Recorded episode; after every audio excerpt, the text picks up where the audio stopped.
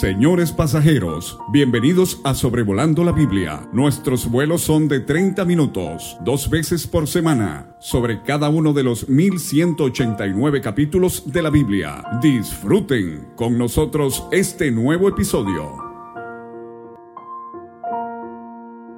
Bienvenidos una vez más a Sobrevolando la Biblia, considerando el día de hoy el capítulo 17 de Segundo de Samuel.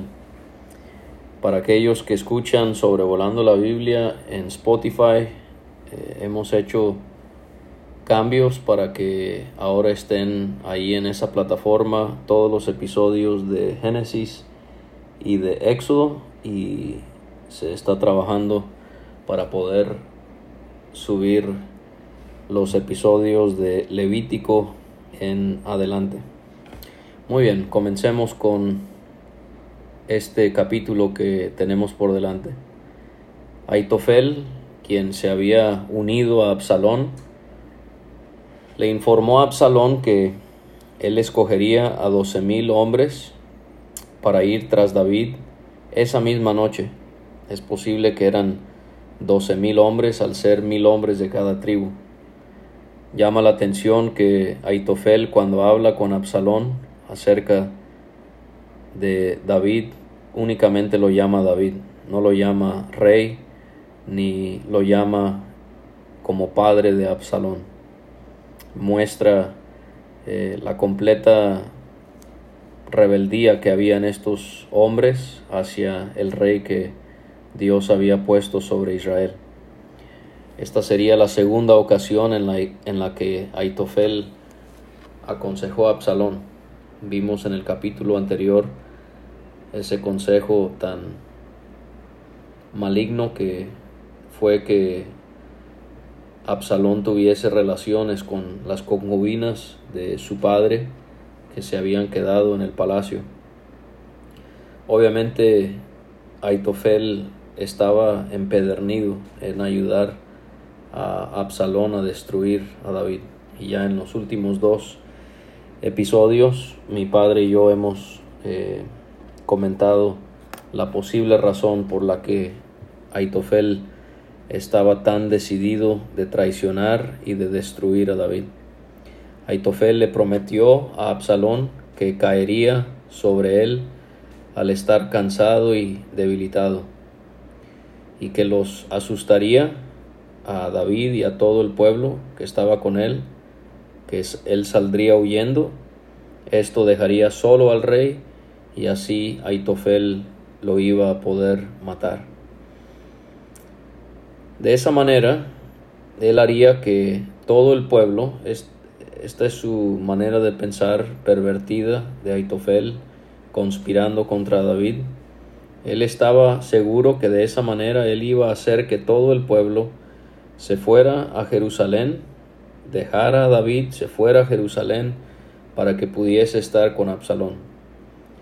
Ahitofel, en su orgullo y en su vanidad y en su perversidad, él habla de que no mataría a otros hombres porque Absalón solo quería, y esta tiene que ser una de las afirmaciones más desagradables en toda la Biblia, pues tú buscas solamente la vida de un hombre.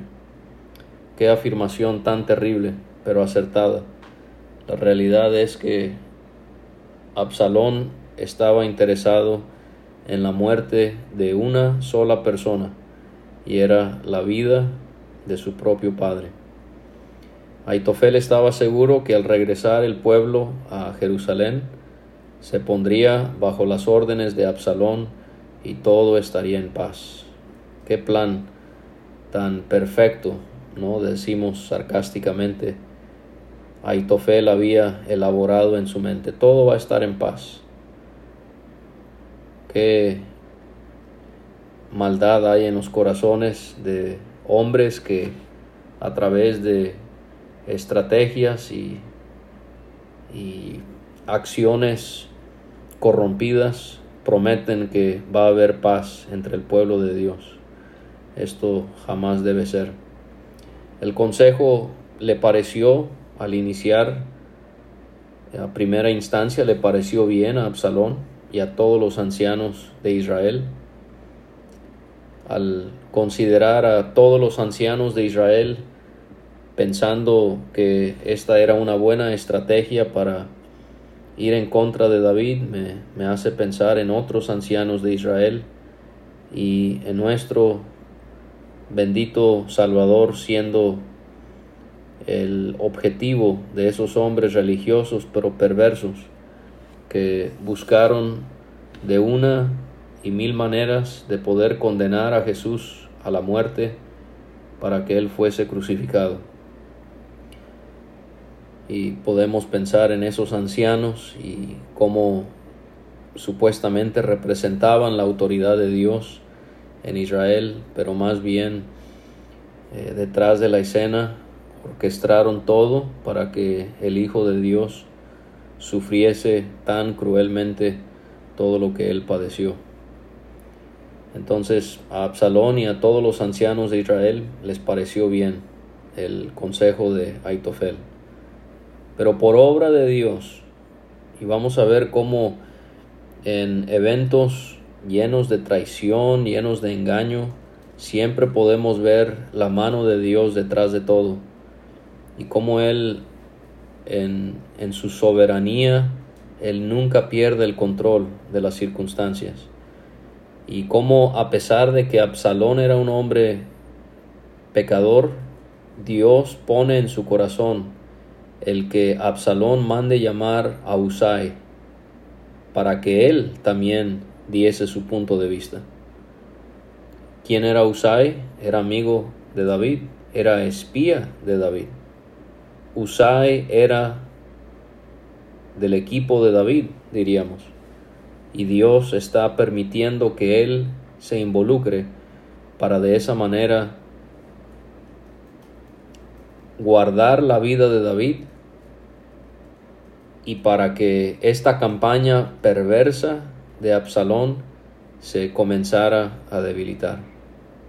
Entonces podemos, hermanos y hermanas, confiar en nuestro gran Dios, que a pesar de todo lo que los hombres nos puedan hacer, a pesar de toda tristeza, angustia, preocupación, Dios está allí, y Él está permitiendo todo por un propósito que es para nuestro bien, y al final, sobre todas las cosas, es para su honra y gloria. Husai se presentó delante de Absalón. Absalón le dijo lo que Ahitofel le había sugerido hacer, y Absalón le preguntó a Husai: ¿seguiremos su consejo o no? Di tú. Absalón quería saber cuál era la opinión de Husai al respecto. Y Husai le dice a Absalón: el consejo que ha dado esta vez Ahitofel no es bueno. Esta vez, porque Ahitofel, si no fuera por estas circunstancias en cuanto a la rebelión de Absalón hacia su padre, hemos notado ya que era un buen consejero. Pero Husai dice: esta vez el consejo de Ahitofel no es bueno. Husai, él da sus razones por las que él no consideraba que era un buen consejo. David, en primer lugar, dice Husai, y sus hombres eran valientes. En segundo lugar, están amargados, con amargura de ánimo, dice él, y los compara simbólicamente con una osa que está enojada porque le han quitado sus cachorros. Husai habla en repetidas ocasiones en este capítulo utilizando simbolismo. Aquí asemeja a David y a sus hombres amargados de ánimo como una osa en el campo cuando le han quitado sus cachorros. Otra razón por la que no consideraba Husai favorable que se siguiera el consejo de Ahitofel era porque su padre era hombre de guerra. Y esto último le hacía pensar que no pasaría la noche con el pueblo. O sea, él no se expondría de esa manera al estar en un lugar abierto, sabiendo que el enemigo estaba detrás de él. Como hombre de guerra, él le hace ver a Absalón que su padre se escondería en una cueva o en algún otro lugar donde él pudiese estar seguro. Él no se iba a exponer al estar en un lugar abierto durante la noche. Y Husai le advirtió a Absalón que si se arriesgaba a hacer lo que quería hacer Ahitofel, y en dado caso que le mataran a algunos de sus hombres, la gente podía pensar que Absalón había sido derrotado, y esto iba a poner fin a su ambición y a su expectativa de querer arrebatarle a su padre el trono. También le advirtió que aún su hombre más valiente, y otra vez utiliza Husai simbolismo, aún su hombre más valiente que tuviese corazón de león, o sea, un hombre muy valiente, muy fuerte, aún él, alguien como él, desmayaría por completo, dice Husai. ¿Por qué? Porque todo Israel sabía que David, su padre, era un hombre valiente. Y que no solamente David era un hombre valiente, pero que los que estaban con él eran varones esforzados. Entonces, Husai, él va a dar su consejo. Su consejo era que todo Israel se juntara a Absalón, desde Dan hasta Berseba, en multitud como la arena que está a la orilla del mar. Esta es una manera común en la que Dios habla de lo numeroso que fue Israel, como la arena del mar. También es común que en el Antiguo Testamento se hable de Dan hasta Berseba, en el Antiguo Testamento, para dar la connotación que era desde el norte hasta el sur de Israel. Y entonces todo Israel se debía de juntar a Absalón y que Absalón fuese a la batalla con ellos. Veamos los dos planes. El plan de Ahitofel era que Absalón se quedara en Jerusalén y que Ahitofel fuese a donde estaba David para matarle. Pero ese plan al final protegía a Absalón, porque ese era el interés obviamente de Ahitofel. Pero el plan de Husai, que obviamente deseaba que David fuese el que fuese victorioso, en el plan de él era que Absalón saliera a pelear con su pueblo contra su propio padre. Esto por obvias razones. Husai quería exponer a Absalón para que él muriese en la batalla, y eso es exactamente lo que va a terminar pasando. Husai dijo que acometerían. Este verbo es la idea de acercarse a algo o a alguien, o sea que acometerían a cualquier lugar donde se encontraba David y que caerían, y aquí viene otro simbolismo de Husai, parece tener una forma de expresarse muy poética. Él dice como el rocío que cae sobre la tierra. O sea, obviamente él no está hablando honestamente aquí, en este punto, porque él no quiere la muerte, la derrota de David. Pero bueno, él está tratando de convencer a Absalón que le van a caer como el rocío que cae sobre la tierra. O sea, le aseguró que devastarían por completo a David y a sus hombres. Y si David se refugiaba en una ciudad, aquí viene otra manera simbólica de hablar de Husai, todos los que seguían a Absalón llevarían sogas y las harían arrastrar hasta el arroyo, hasta que no hubiese ni una sola piedra.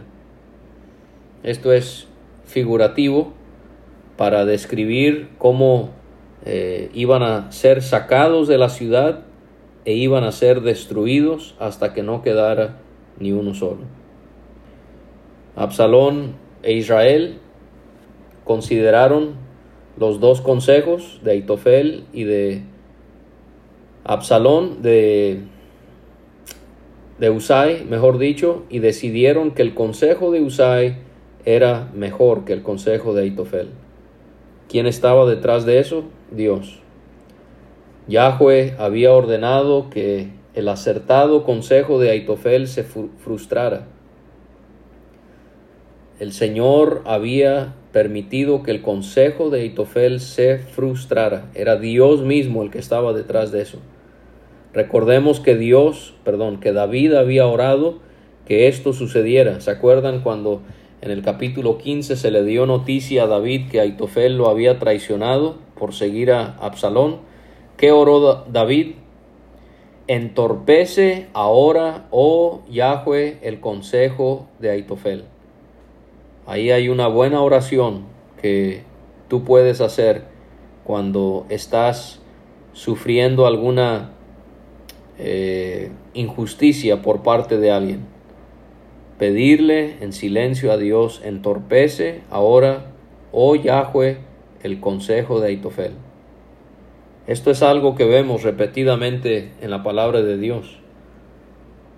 Por ejemplo, José, sus hermanos querían matarle, Dios obró para que no muriese. Él entorpeció el consejo de sus hermanos. En el Salmo 33:10, Dios hace nulo el consejo de las naciones. Si Dios puede detener o entorpecer los planes de toda una nación y de varias naciones, Él puede hacer nulo el consejo de personas perversas, aun si dicen ser cristianos, porque de ahí es donde normalmente van a surgir este tipo de situaciones. Dios puede hacer nulo el consejo de ellos.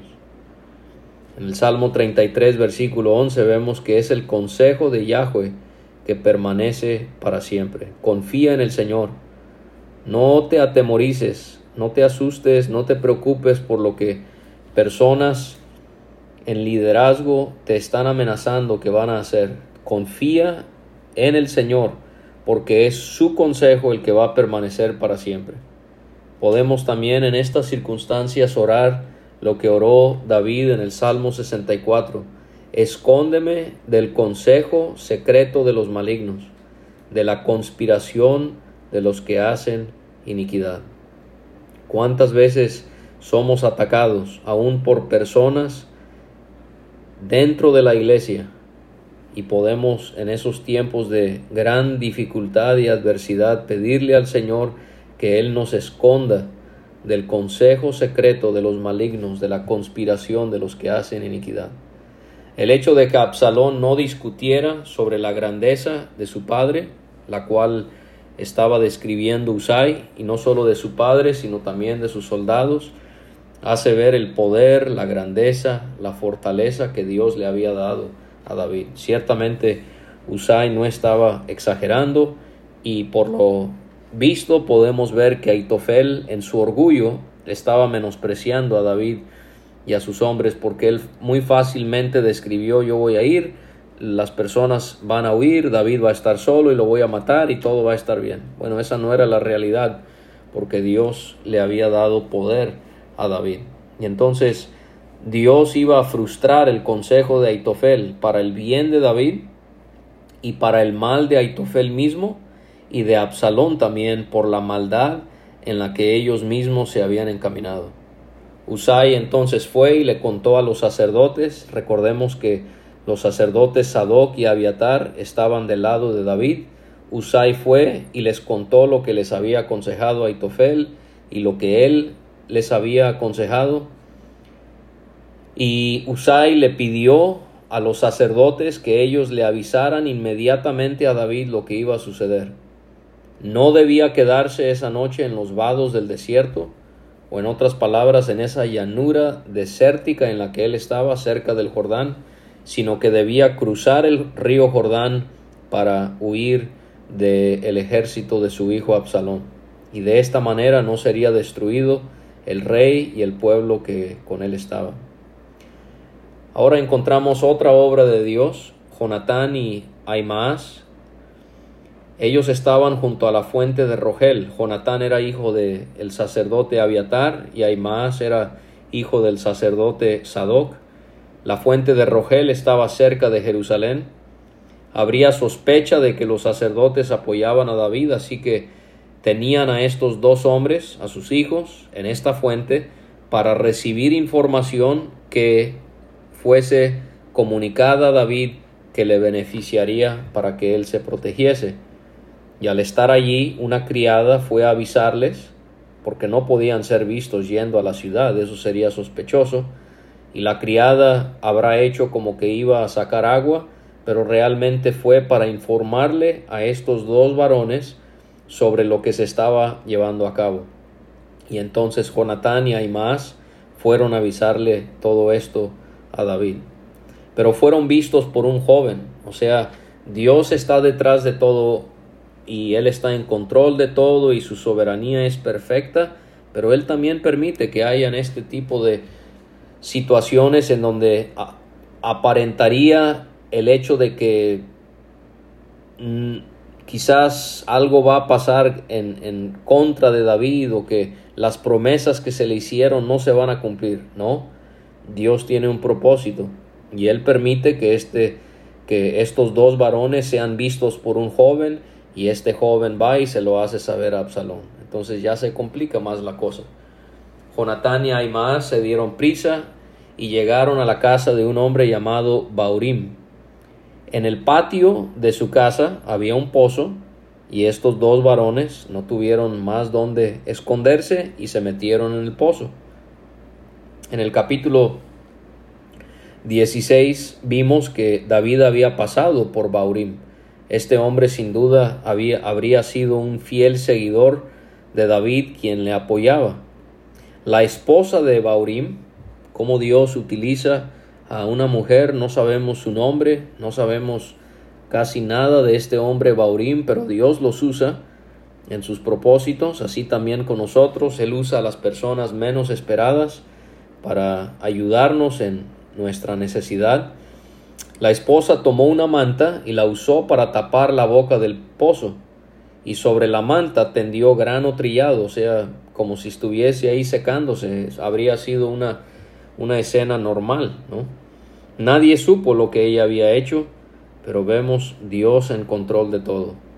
Los criados de Absalón llegaron a la casa de esta mujer y le preguntaron sobre dónde se encontraban Aimás y Jonatán. La mujer desafortunadamente mintió y les dijo que ya se habían ido, que ya habían pasado el vado, el arroyo de las aguas. Realmente se parece mucho a Raab, quien escondió a los espías en su casa en Jericó, pero mintió al decir que ya se habían ido de allí. ¿Se justifica tal mentira en tal situación? No. Tenemos que hablar con la verdad. Los siervos de Absalón buscaron a los hombres en esta casa, estaban seguros que ahí estaban, pero al no hallarlos se devolvieron a Jerusalén. Y al haberse ido, Jonatán y Aimás salieron del pozo y se fueron para ir a contarle todo esto a David. Le dijeron a David: te tienes que levantar, te tienes que dar prisa para cruzar las aguas, porque Ahitofel había dado consejo en contra tuya y de tus hombres. Entonces David, confiando en que todo esto estaba siendo organizado por Dios, se levantó y todo el pueblo que estaba con él cruzaron el Jordán antes de que amaneciera. Imagínense, David otra vez, así como va al Monte de los Olivos, ahora cruza el río Jordán en la oscuridad y tiene que hacerlo porque su propio hijo lo ha traicionado y quiere matarle y quiere su trono y ya cometido pecado con sus concubinas y su general le ha dado la espalda. Y imagínense cómo se habrá sentido él al cruzar el Jordán. Y por el poder de Dios, ni siquiera faltó uno que no pasase el Jordán. Hace pensar en el cruce de Israel, del Mar Rojo y del río Jordán, Dios protegiendo a su pueblo, y ahora lo haría con David y con los que le acompañaban. Ahitofel, al ver que se había ignorado su consejo, enalbardó, preparó su asno, fue a su casa, puso a su casa en orden, se ahorcó, se murió.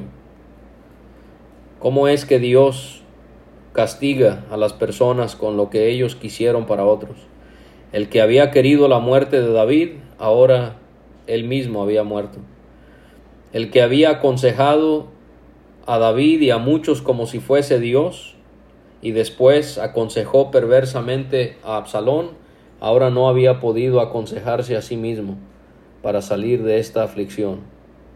Todo esto era Dios frustrando el consejo de Ahitofel y permitiendo que él cosechara todo lo que él había sembrado. Hermano, hermana, todo lo que tú siembres en maldad hacia otros, Dios te va a hacer que tú lo coseches. Así que deja de hacerlo, arrepiéntete, confiesa tu pecado. Y si tú eres el agraviado, tú déjaselo en manos de Dios. No te defiendas, no te vengues. Dios va a hacer que los sembradores sean cosechadores de su propia maldad. Ahitofel fue sepultado en el sepulcro de su padre. Ahora es complicado, ¿no? En cuanto al suicidio, pensamos en Ahitofel, en Judas Iscariote. Hay pasajes que muestran que un cristiano puede sentir tanta depresión que puede pensar en que sería mejor morir, pero hay otros pasajes que hacen ver que un cristiano no quitaría la vida de alguien, incluyendo la vida de sí mismo. Yo batallo con esto y prefiero mejor dejar estos casos en la mano de Dios. Él conoce quiénes son suyos. Lo que sí tenemos que hacer es ayudar a los que sufren ansiedad y depresión. Decirles que oren y que lean la Biblia no basta, hermanos, no basta. Tenemos que pasar tiempo con estos hermanos y ayudarles y acompañarles en su tristeza. David, al cruzar el Jordán, llegó a Mahanaim. Estaba al este del Jordán.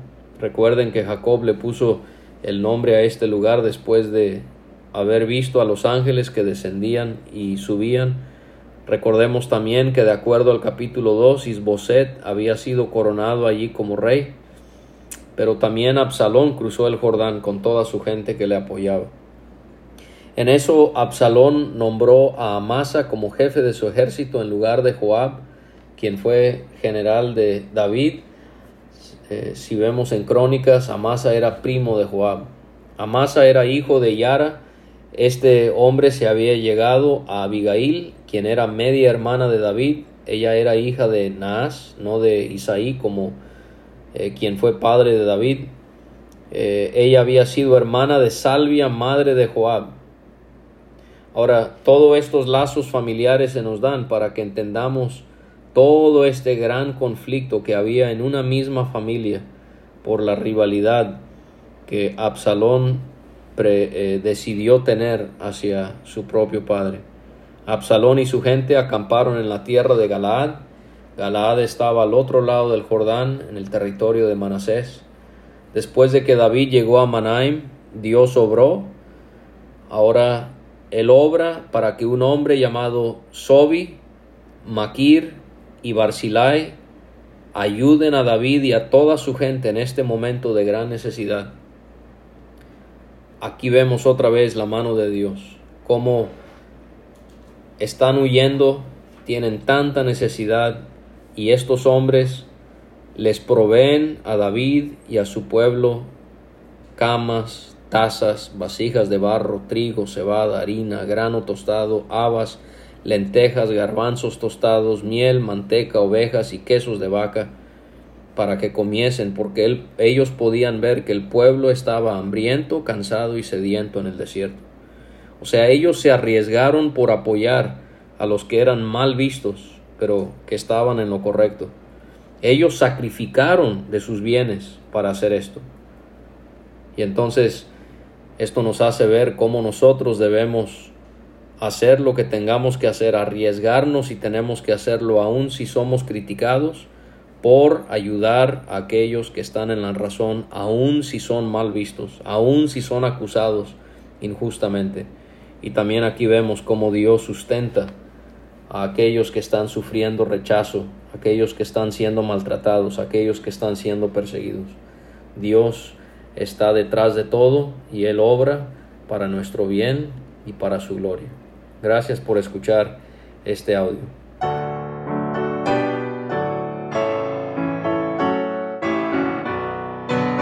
Muchas gracias por escuchar. Puede conseguir todos los episodios de Sobrevolando la Biblia en aplicaciones de podcast como Spotify o Pocket Cast. Para recibir 2 audios por semana a su WhatsApp, envíe un mensaje al +52 322 349 2258 y no olvide añadir este número a sus contactos. Hasta la próxima.